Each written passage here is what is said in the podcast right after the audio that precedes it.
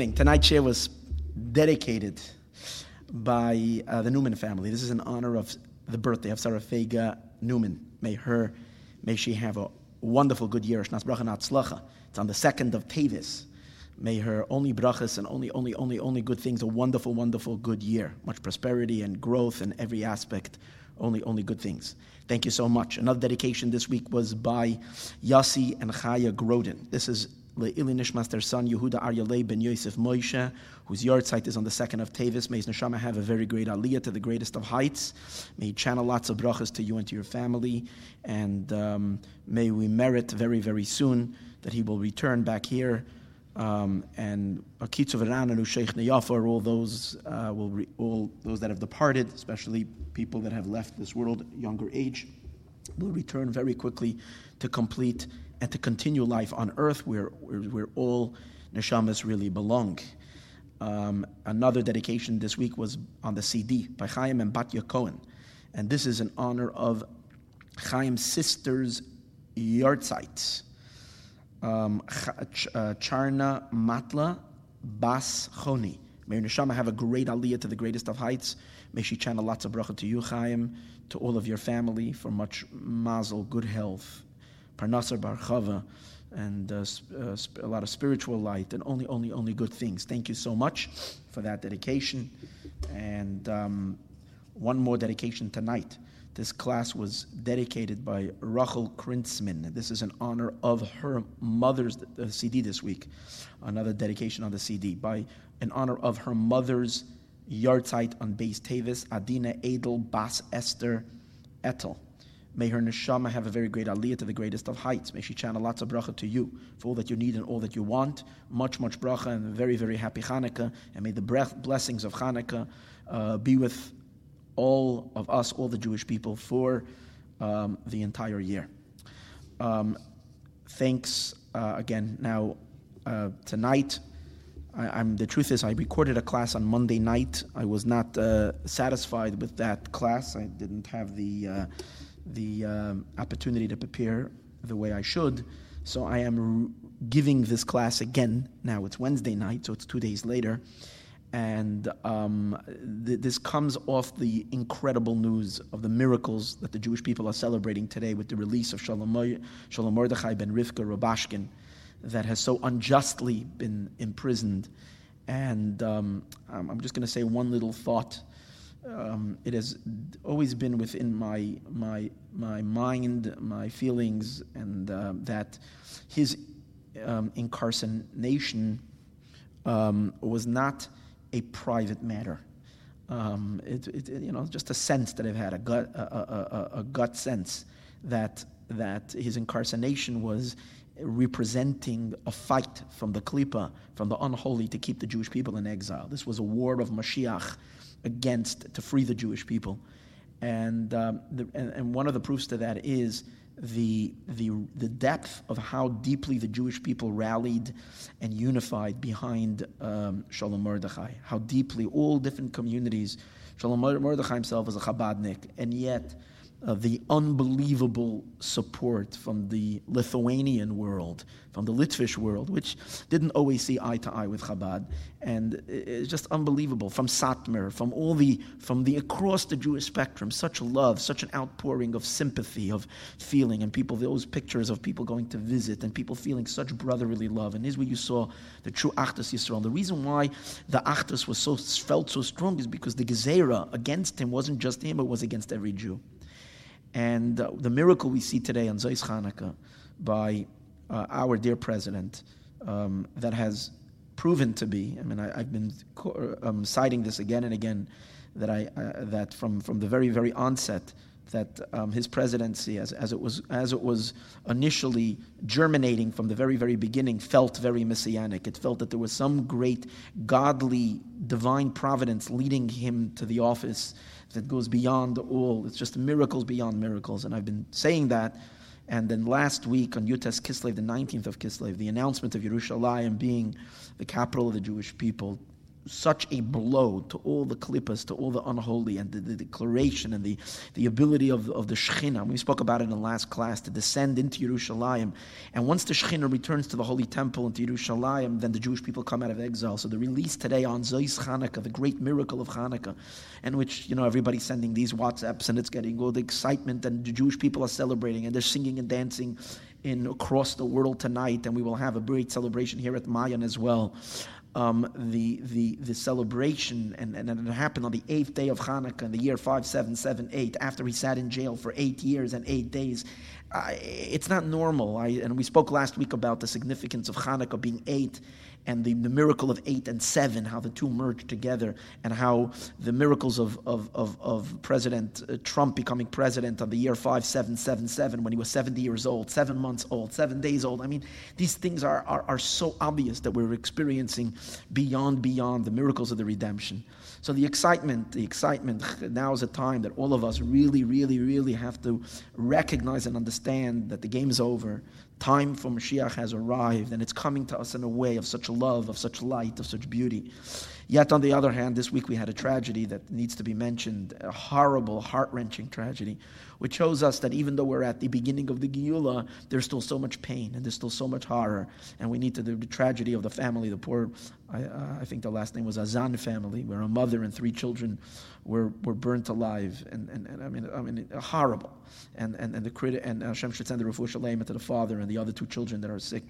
So eh, on the one hand, it's chedvat kiyah There is joy in our hearts from one side. On the other hand, there's still the remnants. The, the gullus is still packing in the, the, last punches of darkness, and we don't want that anymore. So we're now hopefully over with it. Let that be the last tragedy.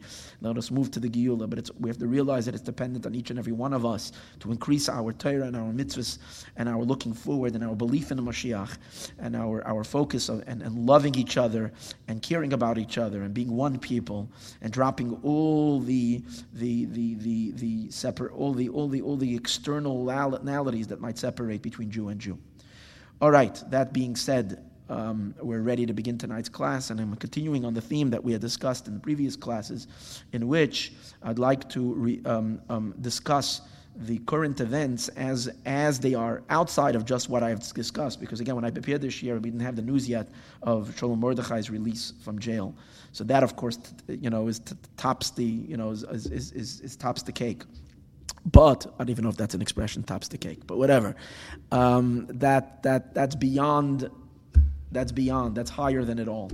But in addition to that, just even just the everyday news. You know, when they asked the Baal HaTanya, um, when is Mashiach coming? The Alter Rebbe said that Mashiach, when Mashiach will come, you will read about it in the newspapers. Now, we have to understand what this means. What does it mean we will read about it in the newspapers? I mean, of course, such a uh, tremendous event, such a great light, such a awesome, awesome uh, thing. Of course, it's going to be in the newspapers. Uh, you need, you, you know, it deserves front coverage and the front page of the newspapers. Uh, what does he mean? You'll read about it in the newspapers um, the, the, the, depth of what the Alter Rebbe was saying is as follows Moshiach is not a flash of godly light coming from above. Moshiach is not some savior descending from cloud seven or cloud nine and, and, and, and, and, and, and, appearing and, and snapping his finger, transforming the world. Mashiach is a process, and it's accumulation of all the good that the Jewish people have done and all the good that humanity has done. And all that accumulation accumulates into powerful purification and rectification of this world. So as we're getting closer to Mashiach, you start seeing a Mashiach world. You start seeing a rectified world. You start seeing a world that is consistent with what Torah says, with Yiddishkeit says Mashiach's world is all about. So what it means is like this. When you read Chasidus, which is the Torah of Mashiach, you read a discourse, you read a mimer, you read the inner insights of the Torah, the inner light of the Torah, and then you read the newspaper and you see that the two are aligning, the two are matching up, then you know Mashiach is coming. And that, repre- and that relates to every article of news. So the, there's been news in the in the, in the, the, one of the major stories that have been going on over the last couple of months is the I w- I'll call it the revolt of the women. That many women that have been abused, uh, many men that have mis- been mis- misbehaving, taking advantage of women that were kind of working for them or under their uh, under their um, you know uh, uh, uh authority in some in some in some form. Uh, which have been mistreating women. So the women have been revolting, and women have been taking down powerful, powerful men across the world, whether in the world of politics, whether the world over here in Los Angeles, in the world of entertainment, and across the world. And and um, this is this is something major and a major change that women have a voice, and that they're putting down their feet to stop this abuse. And this abuse has been going on for thousands of years, and yet now it's coming to an end. Now, let's be clear and understand. Of course, there are some opportunists, and there are some people that are going to uh, use this to uh, for whatever in, in, a dishonest way. Nothing is perfect until we hear the, the sound of the shofar. What I what, what, what I'm referring to is just the general the general thrust, the general idea of what's happening is that there is a certain a recognition and understanding that we can't and men all over powerful men across the world that have that have been in positions of power and as a result of that felt that they can manipulate and they can and they can do whatever they want to, to people and abuse people are terrified now and, and, and, and, and are gaining the proper respect that they need to have for other people. So now we need to understand what does all of that have to do with Mashiach? Is that a sign of Mashiach? And here too, something really, really amazing, and it connects to this week's parsha in a fantastic, spectacular way. In this week's parsha, Parshas Vayigash, we learn about the meeting of Yosef and Yehuda where Yosef, you know, after a dramatic story where Yosef is sold as a slave, the brothers come down to Egypt. Yosef is uh, um, is um, they're at the mercy of their brother Yosef. They know they don't know it's him. Yosef wants to keep Binyamin as a as a as a hostage, not as a hostage. He wants to take him as a slave, and Yehuda steps up and with a in a powerful confrontation demands that Yosef release Binyamin. Um, and, then in the end, uh, Binyamin, uh, Yosef can't control himself and he reveals himself to the brothers. This is the theme. This is the main idea of Parshas Vayigash. Now we need to understand, and we've discussed about it this in many classes in the past, and that this fight between Yosef and the brothers is not just a and, and this and this confrontation was not just a personal confrontation between two people, but this argument or this fight is a is a cosmic. Um, it's, it's, it's, it's, a, it's two forces in the cosmos, two spiritual forces that are in conflict with each other. But both of them are holy, both of them are godly. And yet there is this tension between these two forces. And this is an, this, this, this competition kind of is, is, a, is a, a, a competition that is present throughout all of history. Uh, two forces, two, two approaches to life, two power, two powers within within the world, and the question is, um, which one is the dominant power? And it's going to be resolved by the coming of Mashiach. When we take a look at the Haftorah, uh, let, me explain that just for a moment. This, this argument between Yosef Yehuda is really an argument that later plays itself out in the rest of history. Because the Jewish kingdom always uh, um, um, fluctuates, or rather, I don't know the right word for that would be. It, it, it, it transitions between the descendants of Yosef and the descendants of Yehuda. Um, Yeshua ben Nun brings the Jewish people into the land of Israel. He's from Shevet Ephraim.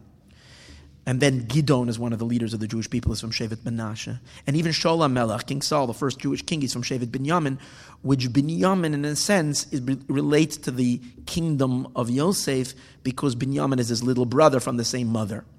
So this is all part of the, the Joseph kingdom. Then, um, when King David becomes Melech, when David Melech becomes king, and then Shlomo Melech is king, so then it's Yehuda who's the king of the, over the Jewish people. But then the Malchus splits again in the third generation when Rechavam is challenged by Yeravam ben Nevat, and there again there becomes the northern kingdom and the southern kingdom, and the two and the two and the Daseres Hashvat and the ten tribes are separated from the rest of the Jewish people. And so it is as long for the entire duration of kings of Israel until the Aseres Hashvatim were driven out of the land of Israel. You have that competition. And then even in the days of Mashiach, and throughout the whole Gullus, even though we don't, it's hard to identify what is the Yosef and what is the Binyamin, what is the Yosef and what is the Yehuda elements, but there is two approaches in Judaism, as we're soon going to see, that plays itself out throughout history. And finally, when we get to the end of days, there's also the concept of Mashiach ben Yosef and Mashiach ben David. But yet, when we read in the Haftorah, we, we, we, we, we, the Haftorah tells us that at the end this will be resolved. How it will be resolved? The Haftorah speaks about a great Achdus, the Jewish people coming together again and being unified. How are they unified? They're unified through, um, it says in the Haftorah, Hashem tells Yecheskel, Hanavi, uh, uh, um, that he should take two sticks and on one of them he should write on it for Yosef, and the other one he should write of it for Yehuda. And then he should take these two sticks and he should bring them together, and they will become one staff. What it, staff represents kingship, malchus. A king rules by his stick. That's a sign of kingdom, and and the fact that you're bringing it together is a prophetic vision for the unification, reunification of the kingdom of the Jewish people. There will only be one king, as the Navi says in the parsha. Avdi David, the Nasi Echad They will have finally have one king open up the words. I'm sorry. Um, the pasuk, the words are in the Haftarah.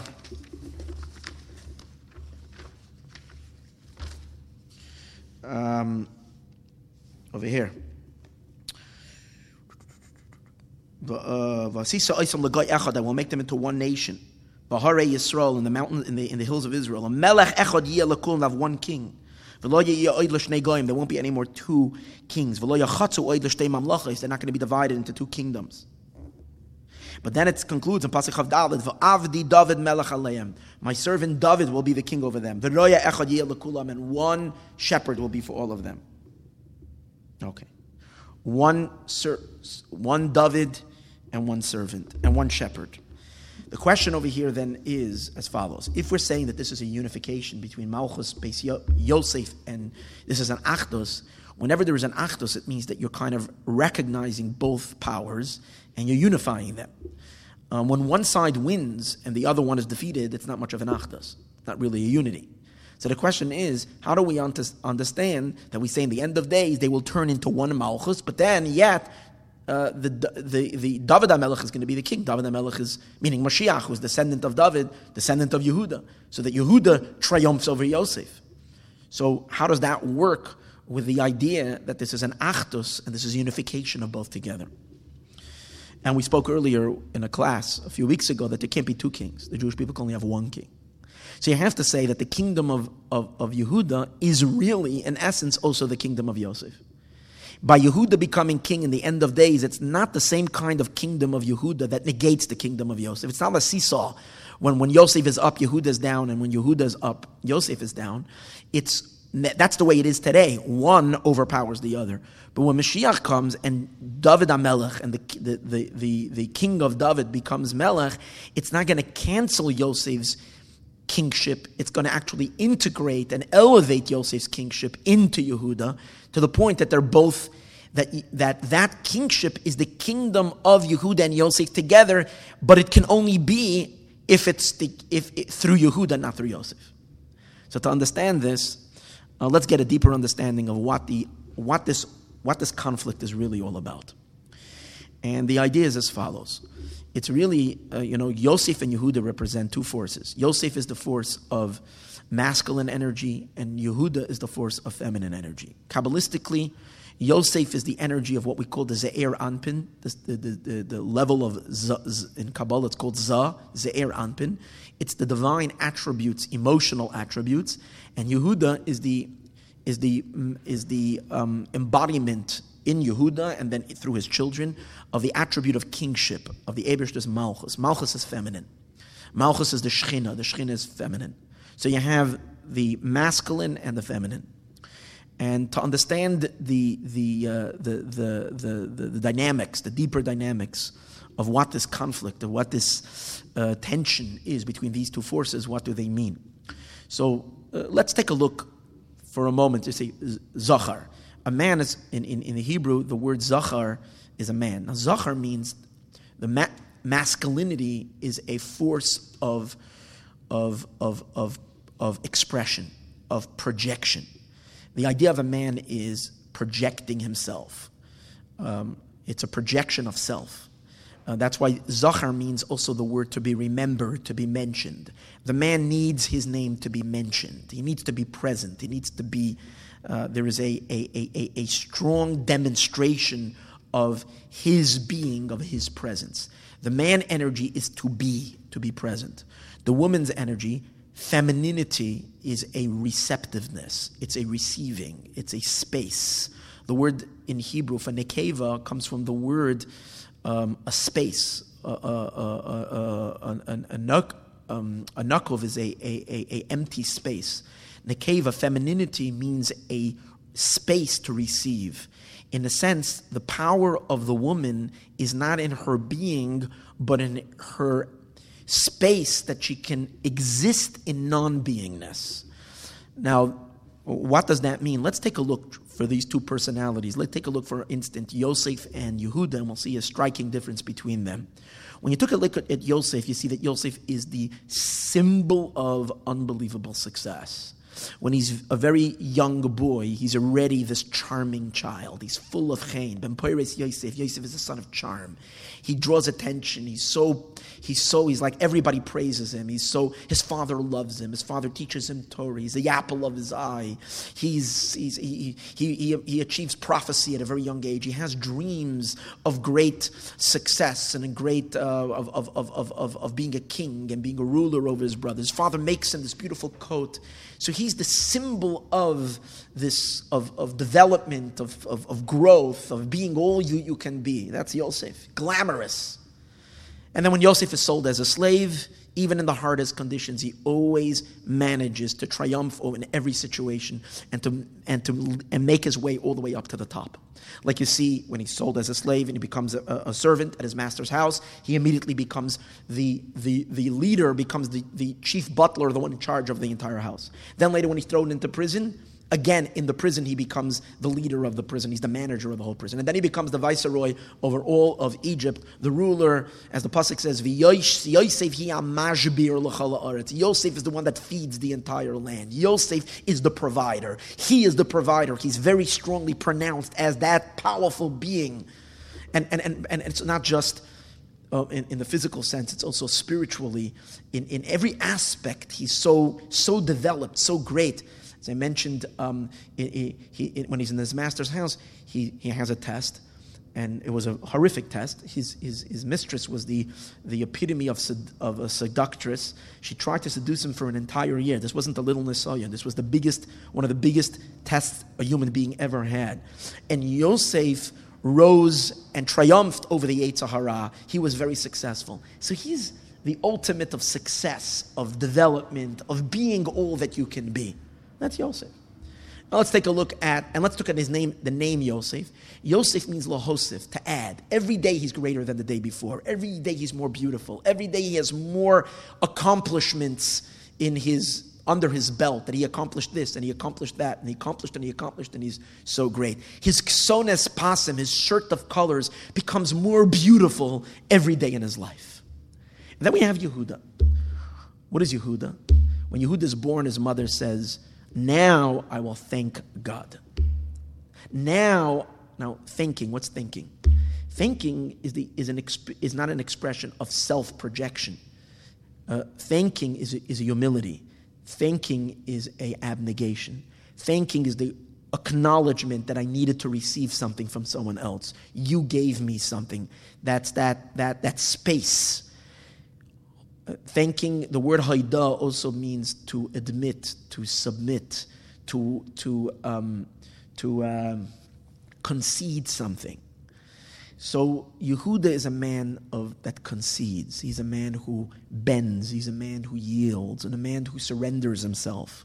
Like you see, the big story the Torah tells us, the one story the Torah tells us about Yehuda was when he, when he, the story that he as opposite of Yosef, who was beat his Yetzer Hara, the Torah tells a story where Yehuda succumbed, so to speak, to the temptation. Yes, we, we all understand that we don't understand Yehuda's test, and Hashem did it in order to bring Mashiach to the world. But the idea is that Yehuda did not pass the, in flying colors as the great, great tzaddik. He makes a mistake. And then in the end, when Tamar, his life is hanging on a thread, and she sends the proof to Yehuda, and she says, You, she doesn't want to say openly who it was, and she says, You make, you acknowledge. And it would take, now, you can't even imagine the awesome embarrassment. Yehuda is the head of the court, he's like the head of the Sanhedrin. He's judging the case, and he has to openly admit and own up and say, This is from me and embarrass himself publicly. You can imagine how that went out in all the tabloids and so on and so forth. The shame but that's Yehuda.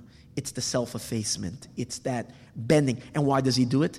To save the life of another person, to save Tamar. He's doing it because another person is above him, is more important than his own honor than himself. It's the surrender of himself for the other person.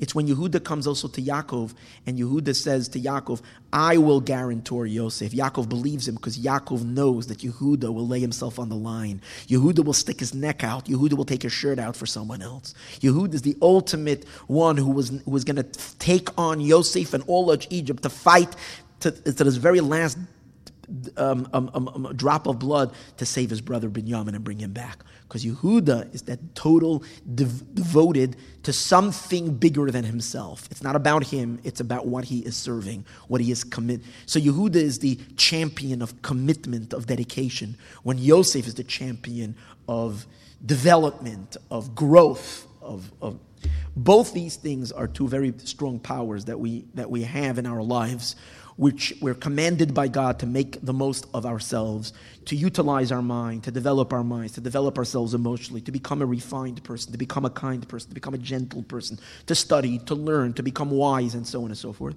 And yet, we are also in our Judaism commanded to be committed to, and to help and to surrender ourselves and to surrender ourselves to God. The, these are two aspects in dream. We'll get to that in a moment, but let's for a moment discuss how these two powers of Yehud and Yosef are not just powers in the world, they're powers in the divine. Because Yosef and Binyamin are just, Yosef and Yehud are just physical manifestations of godly powers. So in the divine, we also know there are 10 Sephirot. And as I mentioned earlier, Yosef represents the masculine attributes of God, and Yehuda represents the feminine attribute of God. So Yosef's representation of the masculine energy of God is that Yosef, Yosef, um, I'm sorry, that the, the, the, aspect of the of the, the divine emotions, the attributes, the godly emotions are all about expressing the greatness of Hashem. One of the attributes is chesed. It's the expression of God's infinite kindness. Gevura, it's the expression of God's infinite power. Teferes, it's the expression of God's infinite compassion and beauty. Netzach, it's the power of God's victory. They're all a projection of self. It's all a projection of beingness. Then we get to Malchus. What's Malchus all about? The last and final. Malchus is kingship. We would think the king is the ultimate self. He's like the honorable king. Everybody bows down to him. But in truth, the attribute of Hashem's Malchus is the ultimate humility. Because Malchus means, what does Malchus mean? Malchus, God is being a king over the world. When God is a king over the world, what is he essentially saying? In Malchus, up till Malchus, there is no creation, there is only God there is all the whenever we even there is a, we speak a world it's not a world it's really just a manifestation of god and the, all the sefiros are the various different colors of god it's the different divine powers there's nothing other than hashem. Malchus is the is that attribute where that god exits himself to create. Now let's think for one moment. What is it what is what does it mean to create? What does it mean to create? To create something is is for, for Hashem means that Hashem has to abnegate his own existence. He has to remove himself. Think about it. God is, and there's none but Him. He's all isism. He's all the. He is the substance of, of, of existence. Is Him. He is the substance of. So it's not possible for anything to exist that have is to be and not God. God is the being of all beings. Yet, what is creation? God hides Himself, kind of covers Himself up, and allows a creation to exist and allows not only a creation to exist where you can know and sense that the substance of the creation is the divine, he does it in a way that the creation feels autonomous. The creation feels independent. Creation feels as if it's a self sustained entity, especially when we get down to the physical world, which is the ultimate expression of Malchus. Is where the, where the Abishter dims his light so much to the point that the creations are utterly unaware of him, even though he's their everything. It's the ultimate abnegation. It's Hashem moving to the side. It's Hashem not being Hashem. It's not Hashem's projection. It's Hashem's. It's Hashem's abnegation. It's Hashem's contraction. That's malchus. That's a feminine quality. We know that the masculine energy is, is the energy of kindness, and the feminine energy is the energy of gevura. The difference between chesed and gevura is chesed is an illumination, it's an expansion. Gevura is a contraction. So the ultimate contraction is in Malchus, because in Malchus, the Abishter presents himself as a king over the world. That means there is a world. There is someone there. And to take this a step further, not only is there a world that God allows us to make choices and to be, but He even submits to us. He goes along with us. It's amazing. Think about the idea of prayer. When we daven, and by the way, it says that prayer is an, is an exercise of malchus, of our malchus connecting to God's malchus. Va'ani tefillah is referring to, I'm not going to get into it right now, it's Va'ani is, is the shechina, is called tefillah. Well, what does that mean? When we're davening, that means God has a plan. And according to God's wisdom and according to the way God sees things, this is the way things need to be. So and so, this person chas v'shalom has to be sick. This person chas v'shalom has to be in a quandary, a parnasa, livelihood, difficulty, and so and so. And then the person comes and prays and davens Hashem, please change the situation. So what do you mean you're arguing with God? God knows this is best. Yet when we pray, God answers us. And what does He do? And we get, and, and, and, and, and, and He concedes to us. And He gives it to us that we should have what we need. But hold it. Isn't it the best for us not to have because God sees it? But you know what? God says, I'm in a relationship. And if you want something and you need it, I will do as you want, not as I want. But here's, here's an amazing thing. When God diminishes himself and, and allows us to be, he doesn't let us suffer the consequences. He doesn't say, well, if it's going to be the way you want to be and I'm going to give you the money, you're going to see this money is going to be detrimental and it's going to cause you so much pain and horror until you're going to admit that I was right. It's like a husband and a wife are in a car, and the wife says you should take the 405, and the husband wants to take the 5, and the wife is insisting that she take the 405, and the husband can't bear his wife's nagging, so he says, You know what? You want it your way? I'll do it your way. I'm going to take the 405. And he takes the 405 and they get stuck in traffic. And then he's sitting there smirking quietly and saying, Huh, you like it? This is what it is. This is you're having it your way. That's not what God does with us. That's not a true husband. A true husband is, for his wife, he will accommodate her will. She wants to go that way, he will go that way. And guess what? He will make it work. Yes, he will do what he needs. And if he needs to get off the exit and maneuver a little bit and come back on and so on and put himself into it even while it's happening in her way. In other words, it's, he's not being canceled in her existence. He's, he's, he's, he's, he's, he's conceding. And in the non beingness, it's, it's, it's, it's, he's present in the non beingness. That's the idea. The feminine energy, I'm talking about the husband being feminine over here in the sense that he's giving into his wife. That aspect of space for the other is a feminine quality. It doesn't mean only that men are filled only with masculine energy and women are filled only with feminine energy. A woman needs to have some masculinity and a man needs to have some femininity in order for the two to be able to connect to each other. A relationship requires both, and, and both on both ends. We're talking about the general idea. Speaking about, you know, uh, uh, uh, the, the, the, um, the, when a woman, a woman that uh, uh, carries a baby, right? So when the woman has a baby, so there is her body, imagine, there is someone, a complete other human being sharing her space. A man could never have a baby. The reason a man can't have a baby because masculinity doesn't allow for hollow space that's not filled with self. The masculine energy is I am, I need to be everywhere, and therefore it's all about it's my goodness. Even it's it's my it's my existence. It's my it's it's the it's the stamp of me. And the woman is that kli reikan, it's that empty space, the ability to receive and to take something in and to make. That's why a woman is so precious to a man because the woman takes the man in psychologically. She takes him in. She, she envelops him. She allows, she gives him the, the, the, the power to project his being and someone who can receive him and be the ultimate makabel and the power that, that, that, that, that acknowledges and recognizes his existence. And that's where she validates him in a manner that no one else can validate. A wife can validate a husband like no one else can validate. She's that, she's that enveloper, that space for him. And that's also within a child. She can ha- have a child within her. It's all in that element of abnegation. When a mother is mothering, she's totally abnegated to her child. And so this is the idea. So um, the, the um, element of malchus, as it is by God, is God as well. God, oh, going back to prayer, that's where, we, we, we, where I went off. We're talking about prayer. God allows us to have an opinion, and even though we're little schmendricks, we're little peepsqueaks, we don't know anything. It's like the husband who knows the road. He drives here every day. He's been going here 30 years. His wife never drives in the car. She doesn't, he, he takes this freeway, but he knows the better way, but she wants to go that way, so he lets it be her way. God does the same thing with us. He lets us, that's his feminine trait of Malchus, to leave room for us to exist. So we have these two powers the power of presence, of being, and the power. Now let's translate that as that translates into our service of Hashem, our us relating to God. Being that these are in the divine, there is the power of the masculine traits, and there is the feminine traits, the Ze'er Anpin and the Malchus. Um, as that translates into, no, just for one moment, I'm just going to connect an interesting idea. We said that these two powers are the power of Yosef and the power of Yehuda.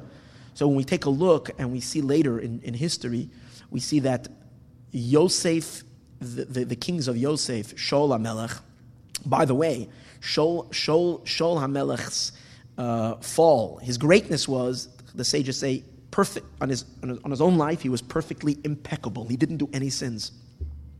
And, and then the problem he had was that when he was called upon one thing that he did wrong, which he followed his own mind, and he didn't want to surrender himself exactly to the word of God. He used his own intellect, and his intellect misled him. So later, when Shmuel Hanavi says you didn't listen, he instead of admitting immediately and saying yes, I made a mistake, he begins to cover up for himself, and that's a masculine element. That's Shaul HaMelech.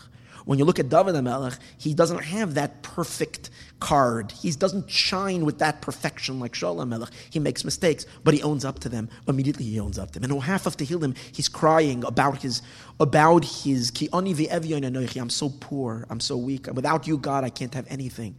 You see, you sense that poverty, you sense that humility, you sense that nothingness, you sense the space in David HaMelech. Now, both David and and and uh, Yeshua bin Nun, who brings the Jewish people into Eretz Yisrael, and then you have, as we spoke earlier, leaders that belong to Ephraim, build a home for God. The home that was built by Shaul, by Shaul, by not by Shaul, but when they built the, Mish, the Mishkan, and when Shaul was king, and when the, when, uh, when under Yeshua, so this was the Mishkan of Shiloh. Shiloh was in the territory of Ephraim, the territory of Shul, of Yosef. If you take a look at the Mishkan of Shiloh, you find an interesting thing. The Mishkan of Shiloh was made out of wooden, it had wooden, it had wood, like the Mishkan in the, in the Beis HaMikdash had wooden beams. Um, and then it had animal hides on the top. So it was made out of tzomeach and it was made out of chai. Um, the Mishkan that David HaMelech built, I'm sorry, the Beis HaMikdash that King David built in Jerusalem was made completely out of stone. So Reb Shneur Zalman of Liadi explains, these two Batei Mikdash represent these two elements um, when you're serving God in the manner of Yosef, which means you're serving Hashem through the development of yourself, of being a righteous person, being good, being smart, being kind, being. So then that's your Mishkan that you're building to Hashem is represented by the a tree. What's a tree? A tree is grows. It's Yosef. It grows every day. It's nicer. It bears fruit. It's attractive. It's beautiful. Um, but that's not the way David HaMelech serves Hashem. David HaMelech serves Hashem. His, again, let's understand something. Uh, all the, all the tzaddikim of the Yosef world incorporate elements of Yehuda. And the elements of Yehuda, tzaddikim, descendants of Yehuda, have to incorporate elements of Yosef as well. The question is, what's the dominant factor? So Yehuda's Beis HaMikdash, when Yehuda built the Beis HaMikdash, when David built the Beis HaMikdash, it's made out of stone. And what stone? Stone is not Nothing impressive about the stone. The stone doesn't grow. Come back 50 years, 100 years later, the stone looks exactly like it looked 100 years ago. There's no change. There's nothing. It's just a simple stone, but the stone represents humility. The stone, the stone represents silence. It's a domain. Domain means it's silent. It's not projecting of self. It's the humility and it allows everybody to step on it the, the highlight of a Beis Hamikdash, the main dominant service of God in the Beis Hamikdash was a, was a service of abnegation. It was, law, it was to thank God. It was to admit to Hashem. It was to, to have bittul. In general, I want to just give an interesting idea. You know, as these things play out amongst the Jewish people, you see there are two groups, two philosophies. There is the philosophy of Musar and there's the philosophy of Hasidus if you go to the non Hasidic world and you get the flavor of what's, I know it because I studied in the non Hasidic yeshivas, I grew up there. The flavor is a very Yosef Digga flavor, flavor. The bracha you'll give a kid is that he should grow up and become a gadol. He should become a great person. He should, you should steig. That's the bracha. You should steig. What's steiging? Steiging means you should develop yourself. You should be all you you can be. If you listen to uh, talks given to girls in a non-Hasidic school, it's all about the development of self. Be all you can be. Strive for greatness. Shlemos and so on and so forth. That's all Yosef Judaism. It's valid Judaism. Yosef was the leader of the Jewish people. It's valid. It's all about the development and the growth. And then there is Hasidic Judaism. Hasidic emphasizes the simple Jew. Hasidic emphasizes take a Jew and do a mitzvah. You say, what do you mean do a mitzvah? What is it? the Jew is listening to God's commandment right now. You say, well, come on. Did you take him? Did you develop him? Let's take a look at Baalei Tshuva. Thank God everybody in the last, uh, whatever, 50 years or people are involved in, in, in, or 30, whatever. I don't know exactly. I'm going to go into it exactly when the Baal Tshuva movement started and people started do, uh, uh, being Makar of Yidden. You see that there's a difference. Someone becomes a, a, a Baal Tshuva in, in a Hasidic, uh, uh, it's more about these are your obligations, do a mitzvah. Am I maybe I don't have the time or the ability. I'm busy getting thousands of Jews doing a mitzvah. I don't have time to work so much in developing you. I hope you'll find a good teacher that can develop you and guide you and make you also a refined and elevated and studious and so on and developed human being. But meanwhile, I'm looking for Jews on the street corner to do a mitzvah. What's doing a mitzvah? I'm surrendering to God's will. It's a Yehuda moment. A mitzvah is a bittel moment. Torah is a Yosef thing. So, the, uh, but those who are drawn and become Baal Tshuva through, let's say, Aish HaTorah, it's all about I'm going to develop you, I'm going to grow you, you're going to become smart, you're going to learn a lot of Torah. We're not going to ask you to put on tefillin until you've learned so much and you understand so much and so on and so forth. Both are valid, two different approaches. Two different approaches to life, two different approaches the way everything is done. You see, so I'm just saying these ideas are not just a fight between Yosef and Yehuda. These, this becomes a tension kind of throughout history. What's the way, best way? In Vilna, it was highlighted the Yosef approach. The scholars were the great people, though, and the simple people who hardly can say Aleph Beis or read a pasuk or so on, do a simple mitzvah, were dismissed. You weren't. There was nothing glamorous about you, nothing to applaud, nothing to see. The Baal Shem Tov came, and the Baal Shem Tov saw the beauty in the simple Jew doing a simple mitzvah. Why? Because the why the Baal Shem Tov? Because the Baal Shem Tov is already the return of Malchus Beis David. The Baal Shem Tov is paving the way for Mashiach, and when Mashiach is going to come, it's going to highlight the greatness of simple Jews, the simple mitzvah. Why? What's so great about what is? What is so great about simplicity and a simple mitzvah and the simple obedience and the simple surrender? Because in the surrender, when you're not, you can allow God to be. See, when you are, even though you're connecting to God, but you're only connecting to God in accordance to your capacity, in accordance to your strength, in accordance to your abilities. How much, if you're knowing Hashem, if you're studying and you're knowing, how much do you know? There's a limit to how much you know. But if you're surrendering and you're making space, then you're allowing God to enter on God's terms. And when God is entering on God's terms, it's infinite and boundless. So the bittul of Yehuda, in a sense, in that Maisa, goes much deeper. It allows Hashem in much more than Yosef. Yosef keeps Hashem limited to enter in accordance to the shape and form of his or her development. The Yehuda allows God to be. The problem, however, the downside with Yehuda is that Yehuda remains, in that sense, coarse remains undeveloped because I'm only surrendering to God. I'm not developing myself. I'm not refining myself. That's why it's not okay just to do a mitzvah. It's not okay just to be simple. You need to also study, and if, if, if, if, if you're simple or, or unlearned, you have a mitzvah to study Torah and seek a teacher and develop yourself. Both are necessary components. The question is now, really, this is, this is a question in the Talmud. The Talmud asks the question what's greater, Talmud Gadol or Maisa Gadol? Study is greater or action is greater? Talmud has a question. Which one is greater? And the question is not just, is it greater to learn the, learn Torah or do a mitzvah? The question is this deep question. Is it masculine energy or is it feminine energy? Which one is the more dominant? Which one is the truth? What is the, what is the better way of serving God? What's considered higher? Yosef or Yehuda? Um, so it's interesting. The Talmud answers a very tricky answer. The Talmud says Talmud Gadol, the Talmud is greater, Shemevili de because it brings to action. so which one is greater? After the Talmud answers the question, you still have the question. Which one is greater? Is Talmud greater? Or is Maisa greater? Let's talk for a moment about the quality of Maisa. What does Maisa mean?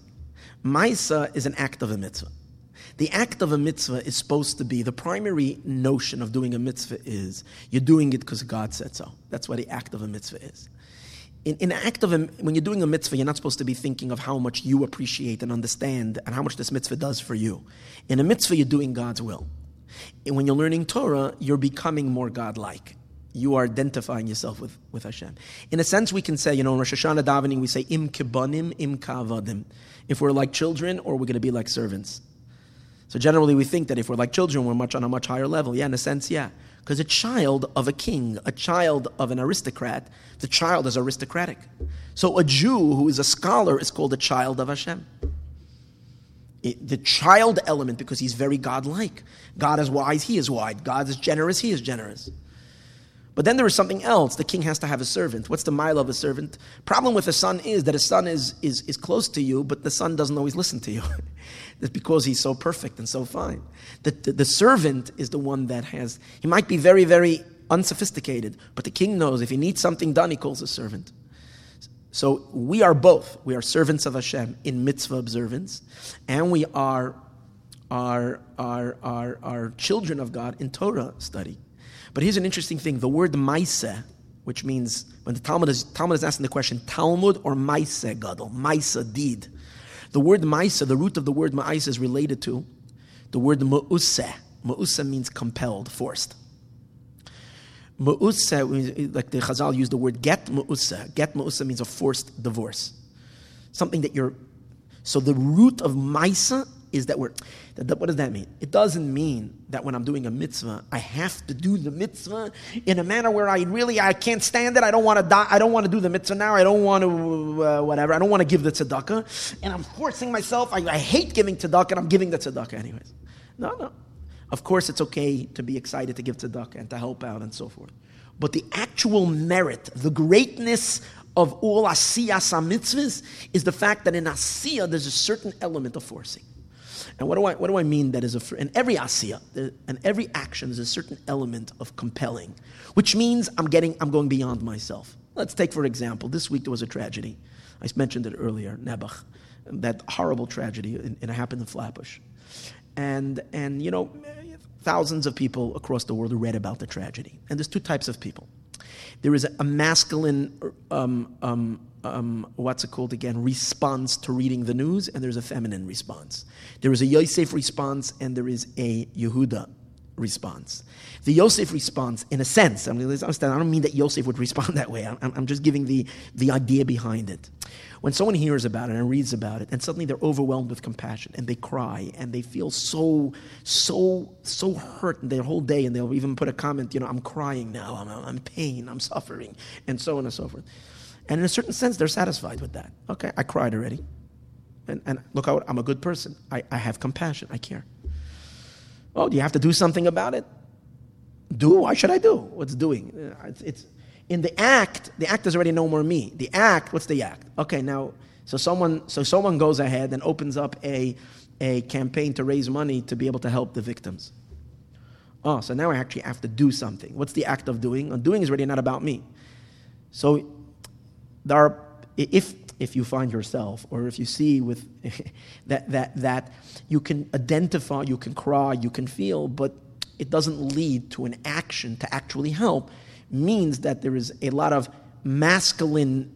Um, the idea of, of, of, of, of the, the, the Talmud energy is very intense, but the Maisa element is not yet developed because the Maisa means I'm stepping out of myself and actually it's not about me anymore. Now it's about your suffering and your pain and your situation and you need help. So you should, not even the fact that I'm helping you, it's the fact that you need help and you need to have what you need to have. That's the Maisa, that's the action, that's the root of action. The root of action is not me, it's, it's, it's, Malchus is both speech, Dibur, and Maisa. And in Dibur, you have the same thing also. When I'm speaking, what does that mean? I'm leaving myself and I'm, and I'm, I'm acknowledging you. I'm speaking to you. That's why it's interesting. We find that when a person is experiencing intense emotion, when you're very, very angry or very, very, very loving or very intense about something, when you're a, a, a person can't speak by their child's chuppah. They're, they're overwhelmed by the emotion. Why? Because the more intense your emotions are, the more in touch you are with yourself, See, when I'm talking about self over here, I'm not, I don't mean in a negative way. It's not arrogance, it's not ego. It's just being in touch with your inner energy. When you're in touch with yourself, there's no space for another being to exist. I can't speak to you. It's when the emotion, the inner energy of self is diminished. Now I'm not feeling myself so much. Then I can sense that you're there, then I can talk to you and share with you my emotion. But the fact that I'm sharing with you my emotion is already a stepping away from me and entering into your world. Malchus is dibur. Dibur is a feminine act because it's an act of space. I, in order to speak to you, I first have to allow you to occupy space in me that I can consider you as somebody valid to talk to. So I'm allowing you to enter into me. And that's in speech. In kolshkein v'kal v'chaymer, how much more so in maisa. In action, it's total, in speech at least, I am projecting my energy, my words into you. It's in a sense, even speech can be self, self, I want you to hear me. I'm talking. But in action, it's what I am doing for you. So action is the ultimate bittel of self. It's the act of malchus, as we spoke earlier. So, um, um, that's what the sages are asking. Which one is greater? Is, is, is Talmud greater or Maisa is greater? And the answer is that Talmud is greater because it leads to action. So, what does that mean? That Talmud is greater than it leads to action. What is the deeper meaning of that? You see, it seems like from the sages clearly that the sages have recognized clearly that action is a greater thing. And that has to do with what I said earlier.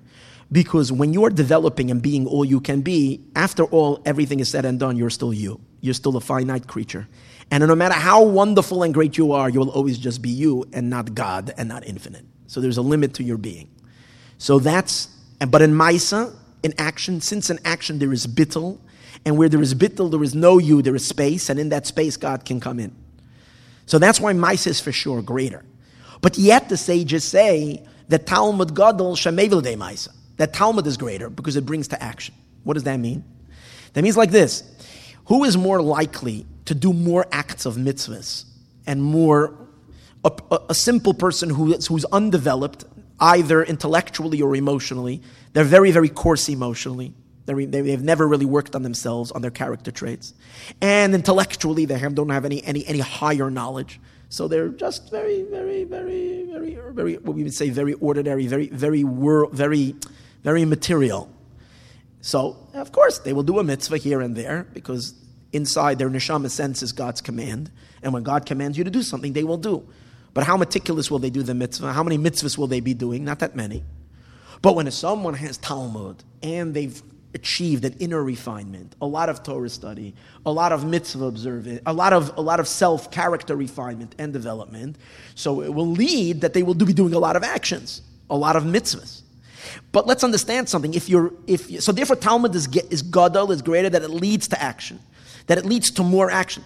The truth is, however, if we really, really, really, if we really, what's it called again, um, um, dissect it, even though the Talmud is gadol that it leads to more maisa, the quality of the maisa of the one who studies Torah, in, in terms of the maisa element, is less than the quality of the maisa of the person who doesn't have the Talmud.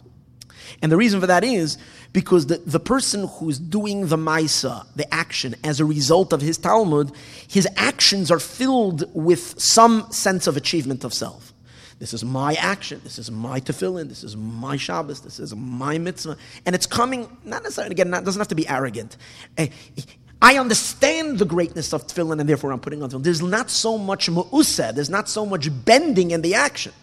Action always is considered the bending. It's always considered an act of malchus, an act of uh, a feminine uh, uh, uh, um, um, exercise, but it's filled with a lot of masculine masculinity in it, as opposed to the simple Jew who doesn't have all that knowledge and all that understanding and is just doing the mitzvah because he knows it's Hanukkah, you gotta light Hanukkah candles. He didn't learn Masech Shabbos, didn't learn the Gemara, didn't learn the Torah, didn't learn the Chassidus, didn't learn the inner. He just knows, you gotta light Hanukkah, he lights that. So in there, there is more of a bittel, a nullification to the Abish's will.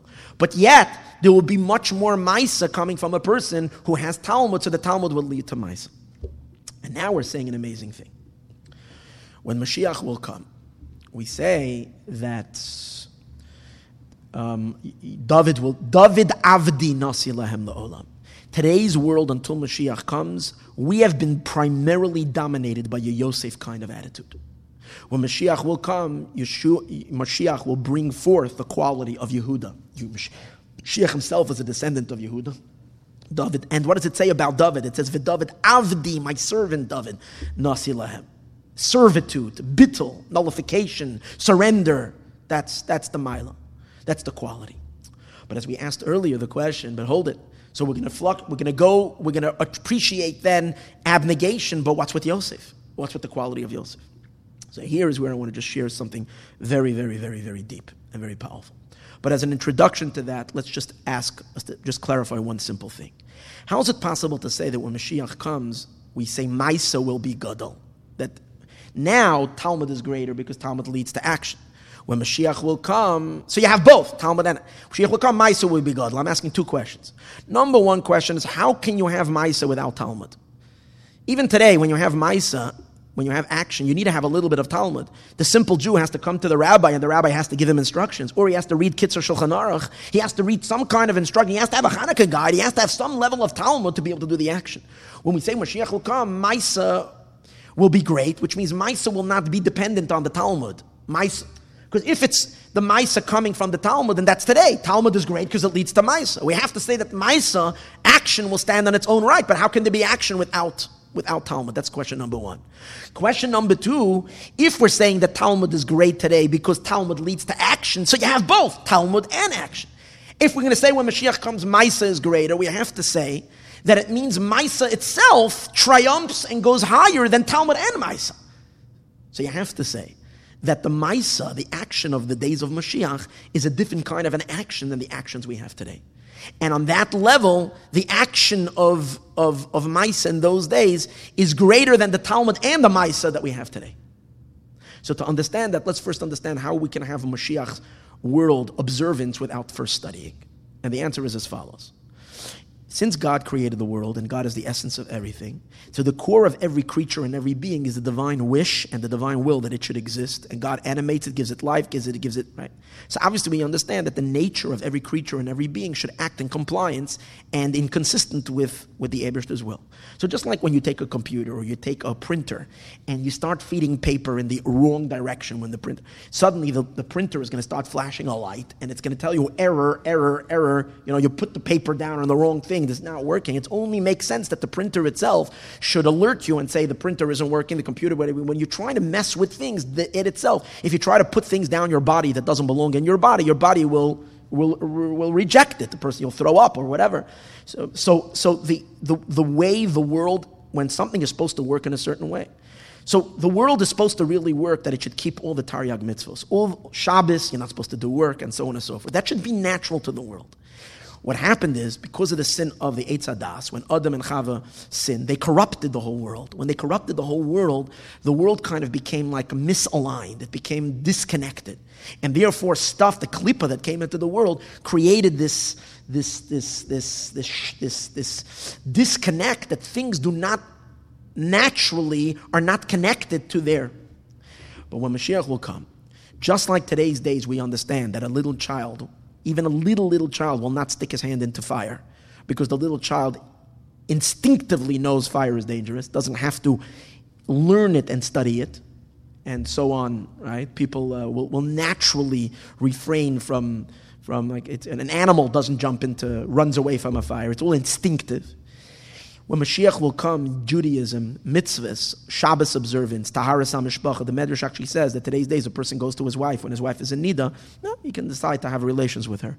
When Mashiach will come, it will be impossible because the couch or the bed that he was approaching will cry out and say, you know, alert, alert, not kosher, not kosher. It says when a person will try to take a te'ena, a fig from a tree, the tree will cry out on Shabbos, Shabbos I am, how can you take me? Means the, nat- the world will naturally be synchronized with God. So we won't want to do anything wrong. So that is when we say that. So, so it comes out, you don't need Talmud. It's like natural, it's intrinsic. You don't have to learn it. Observance of Torah mitzvahs will be the most natural thing for, for man. Okay, so you can have Maisa without Talmud, that we understand. But now let's take it a step deeper and understand what is the quality of Maisa that's going to be when Mashiach comes. You see, when we're looking at a person's soul, at, at, at, on a person, and, and see, earlier when I spoke about the quality of action, I said action is so great because in action you're removing yourself and you're allowing God to be. But if you remember, we emphasized and we said that's the quality of when you have the action, in that action, in that space, God can be. But in terms of the quality of the person, a person who has a Talmud human being, a person, let me give a, a, an example, a person who studied Torah and has worked on himself and has deep and, and, and, and, and, and, and, and, develop themselves and, and, and uh, character refined, good midos, and really, really, like you have a person, that person is on a, is on a much higher level than a, than, than a simple person who's just simply obedient and doing a mitzvah in terms of quality of soul. This that we say that intellect and emotion is filled with self, that's not a negative thing. When a person is, is, is in the intellect, the intellect is closer to the soul itself. So when you're closer to yourself, you sense yourself more. So the intellect has a greater presence of, of soul. Emotion has a more external. That's why in emotion, in, in intellect, I can be completely private myself. When I'm studying, I don't need anybody. In emotion, I need to experience with something outside of me, which means I'm stepping a little bit more into the external part of my being where I can sense something other than myself. And then action is the most external part of my being, the, the, the, the outer, outer part. And therefore, on that most external place, I don't feel myself so much, so I can create a, a, a space for you to be. That, that's why action. So, in a sense, in terms of soul, the more inner you go, the more intense the I becomes, the, the self becomes. So, if we're talking about a neshama, a person serving God, so someone say, what makes it that some people uh, they only they do mitzvahs? They do mitzvahs. They're mitzvah Jews. That means that their service of Hashem is only on the most bottom tier of their soul. It means the their connection to God is only Kabbalas Ol Malchus Shemayim, which means they have no identification to Hashem emotionally. They have no connection to God intellectually. They just obey and do the mitzvah. So that means on the most bottom aspect of their being, they're compliant with Hashem. But all their other deeper parts are not connected, right? So they're living on the surface. A person who has Ahavas Hashem and Yiras Hashem, that means that person uncovered a deeper part of their soul. So they love God and they fear God. A person who has intel- an intellectual understanding of God has uncovered even a deeper part of their soul, their moichen, their understanding.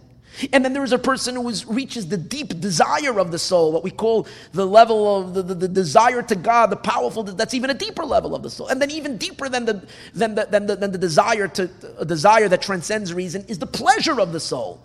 A person who has, whose entire delight is divinity. So you realize that in terms of quality of soul, Maisa, action, Kabbalas Ol Malchus Shemayim is the weakest, the most external, the, the most superficial element of a Jew's Judaism. It's, but here's the great, deep, deep, deep concept. And it's a powerful, powerful concept. And that is as follows that even though, as we look at things superficially, it seems like the action, the final Kabbalas Ol Malchus Shemayim, is the most external and weakest, that the feminine aspect is a sense of weakness. Because I'm because at this outer level I, I'm not so I'm not so permeated with self, therefore I can make space for someone else. The truth is that the power of bittul of, of Malchus, of the, of the most external Kabbalah, so Malchus Shemayim, is rooted in the quintessence of the soul itself, deeper than all the kaiches. This idea, and we have to do it very briefly, is related to the concept of what we say, Soif Maisa b'machshava. Or, put it this way, that Malchus is rooted higher than all the other sefiros. Even though God projects 10 sefiros and Malchus manifests the last, Malchus is rooted in the person himself in, in, in, in, in the Aibershter himself higher. That's why Malchus is the, is the, the spheres of Malchus, where a king wears a crown. Crown, Kesser, is the highest. So, how does that work? Let me just explain that. You see, the reason why all the other attributes are, are all about expression, self expression, about beingness, is because they're all related to the Aibershter's expression. They, they're starting, they start being in, in, in Kabbalah, it says there is there's God, and there is what we call the Ohr Ein Sof, the infinite light. The infinite now, the infinite light is the expression of the Ein Sof. It's his light, it's his emanation. So the light of the Ohr, of the Ein Sof, being that it's light, the defin- the element of light is what's the element of light? Light is revealing, revealing who I am. That's what light is. Since light is the revelation, that's why all the sefiros that are rooted in light, they're all about revealing God. Malchus is not rooted in the Ohr Ein Sof. Malchus is rooted in Atzmos, in the essence of the Ein Sof himself. The essence doesn't have to reveal. The essence is, is the essence. It's comfortable being just the essence. It doesn't need to, it doesn't need to reveal. Because it doesn't need to reveal, it's not, in other words, anything related to the oil, oil is limited in revelation. But, but something that's rooted in deeper than revelation, it's an essence. Essence doesn't have to be, it can be not as well. So I'm not. The fact that I'm not, the fact that I'm not projecting, the fact that I'm not loud doesn't in any way dismiss me, doesn't eradicate me, doesn't make me not, not exist. Like we find, I'm just going to give a little bit of an understanding to this idea. A person who's, who, who has a deep a deep sense of self, a true, real sense of self, doesn't have to always project their ideas and their feelings and their opinions in every situation. They're perfectly fine going to a place and being quiet and silent. A person who's all the time very, very much pushing themselves into every situation, you know that they have a very unhealthy sense of self. It's that insecurity, it's that disc- it's the disconnect from their true self that requires them constantly to prove their being and their presence. The masculine need of constant recognition and presence comes from the fact that it's not as stable, it's not as sure as the femininity. The feminine character of space comes from that she is such, she's anchored so deep in the essence of, of existence, in the essence of God. That's why she's perfectly comfortable in not being.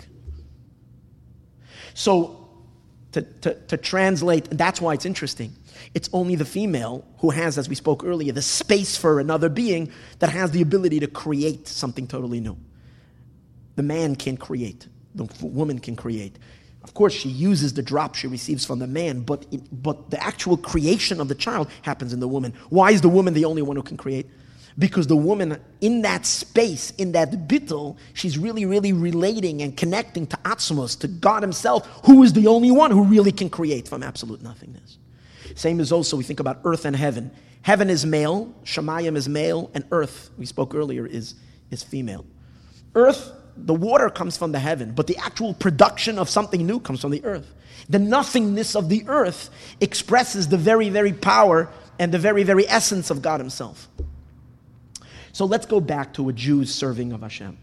When a Jew does a maisa, an act of a mitzvah, a simple act of a mitzvah, and he's bending, even though on the simplest levels, the reason why the Jew is, is bending and doing Hashem's will is because he feels he has no choice. It's like a some great God, after all, is God, and I can't rebel against it. So it's a very superficial kind of a level of their soul. But the true reason why they can yield and they can bend and the person can be not is because at the very, very, very core of the Jew's neshama, at the very, very essence of the Jew's neshama, in the essence of the soul, the Jew is God's wife, which means there is a space, a total abnegation, a total, a, a, a total not being, and that's the neshama. The neshama is the, so to speak, the female for God, which means a place where God's truth can, can manifest and we can receive Him. And how can we receive Him in the deepest way? By totally dissolving and not being and allowing Him to be. Just like we say God does for us. God his feminine trait of not being so that we can be, we at our neshama, at our very, very core, and our etzem are totally bottled to the Aibershter. That's the underlying sub subconscious of every time I don't want to do a mitzvah or I'm not in the mood or I'm not inspired, then I go and I push myself in the action. It's really rooted in this essence. Much higher than where all the kochos, much higher than where the intellect is rooted, much higher where the emotions are rooted, rooted at the very, very, very essence. That's why. Oh, but that's the difference between action today and action when Mashiach comes. In these days, when we do action, we're only touching action on its most external level of soul. And on that place, we say, Gadol Talmud Maisa. That this kind of action is elevated or increased by more we study, the more we learn, the more inclined we are to do more action. But when Mashiach comes, Mashiach himself is, he himself is the essence of all Jewish souls. He's going to open us all up to our essence. He's going to reveal our intrinsic femininity at the core of our etzam al neshama, where we're totally bottled to the Aibershter. And once Mashiach will do that, when we are doing Hashem's will, whenever we will come into a situation where we're living life after Mashiach comes, and God wants something, and our maybe and our interest is like for a moment is in conflict with that because we wanted to take that as we spoke earlier. I wanted to take that fig but now God, it's Shabbos, I can't take it. Whoa. So suddenly God is, and I feel God's truth so deeply that He is, and I'm melting completely out of existence because He is, He is, He is real. And that itself is my truth. My truth is that I'm a receptacle for his MS, for his truth. That's the depth of Maisa. That's why my, oh, but here's, here's the Gevaldige Inyan. Once when Mashiach comes, through action, we're going to reveal the essence of our soul. The essence of our soul is really the source of all the other kochos nefesh. Because ultimately, even though we said all the other kochos come from the expression of our soul, that's the, that's the revealed source of all the other kochos. But the truth is, ultimately, everything goes back to the fact that I have a soul, and therefore I have all the other kochos. When Mashiach will come as a result of our action coming from our essence, revealing our essence, that will plug or allow all the other kochos nefesh also to reach, to reach deeper and to reveal their source in the essence.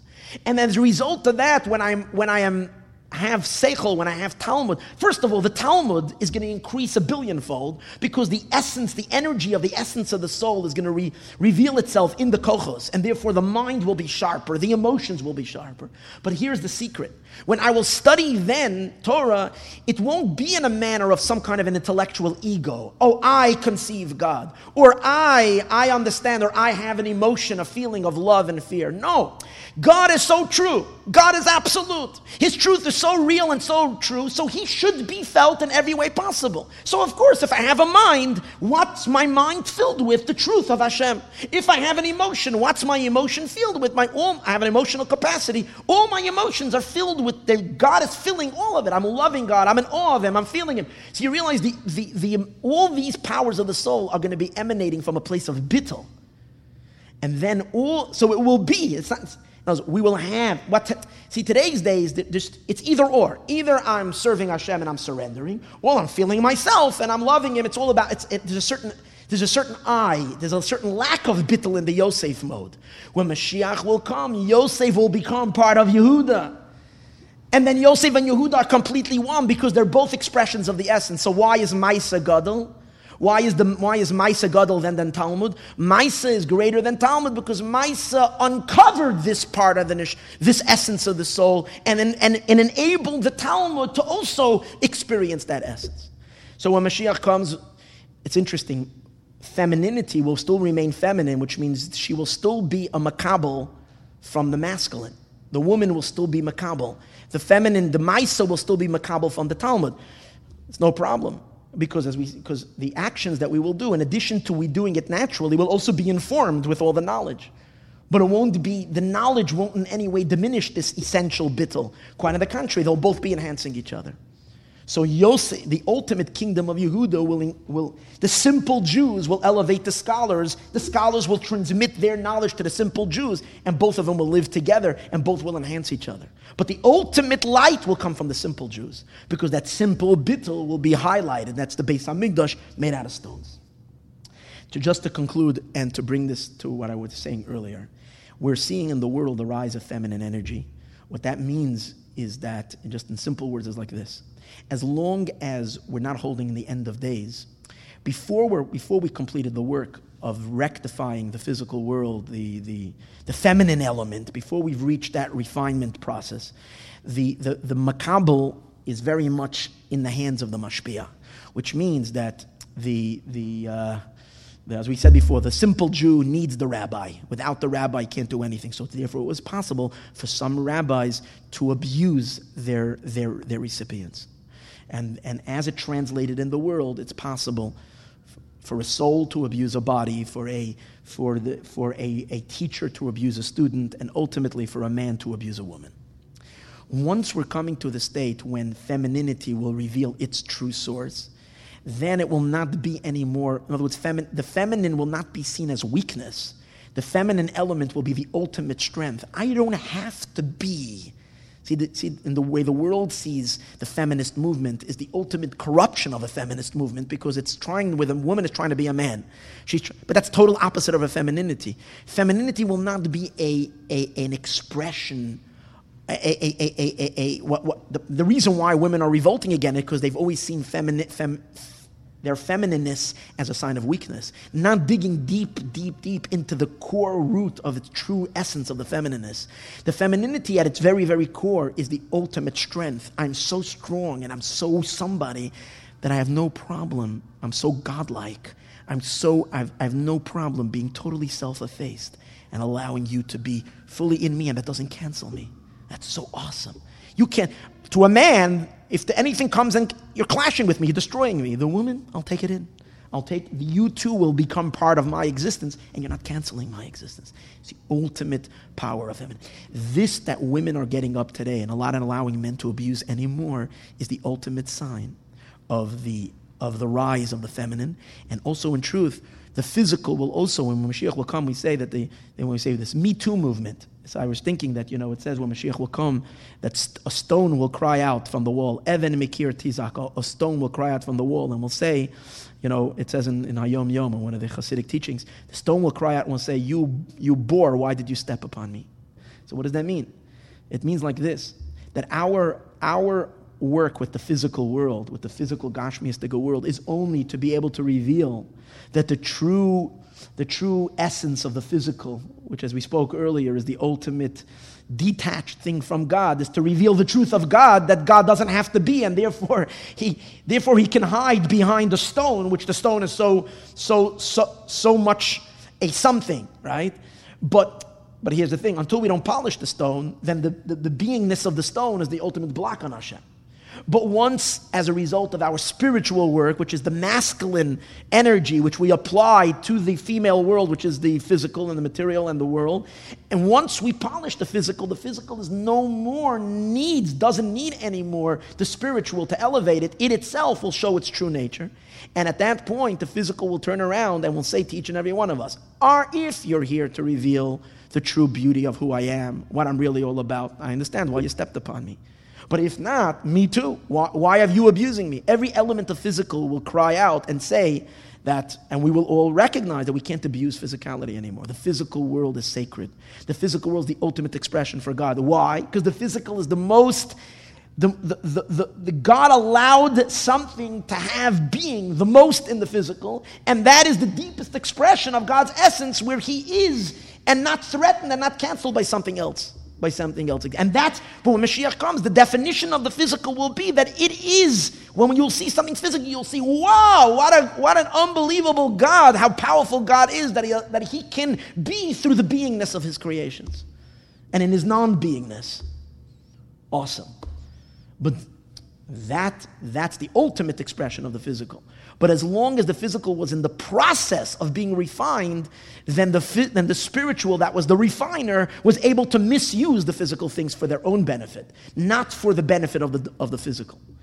And which is really the abuse of a woman. The abuse of a woman means that a man is having a relationship with a woman for his benefit, not in order to reveal her who she really is.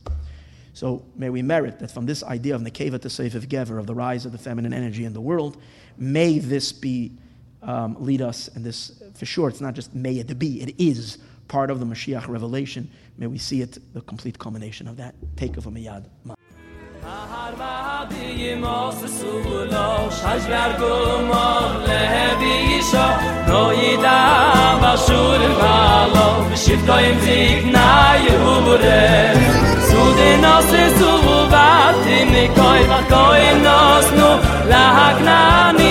Ois vi yu dor le vi at tis khakli oy ma feroy ki yu posu be khavu bis oy ras veise tam shoy no. Tsoy vi yu vali khoy vay so ben ke mat lis loy so vay bu mi bone yu vayash shvi yu ma halo vaye halelo. Ra vay zmo noy su si khoy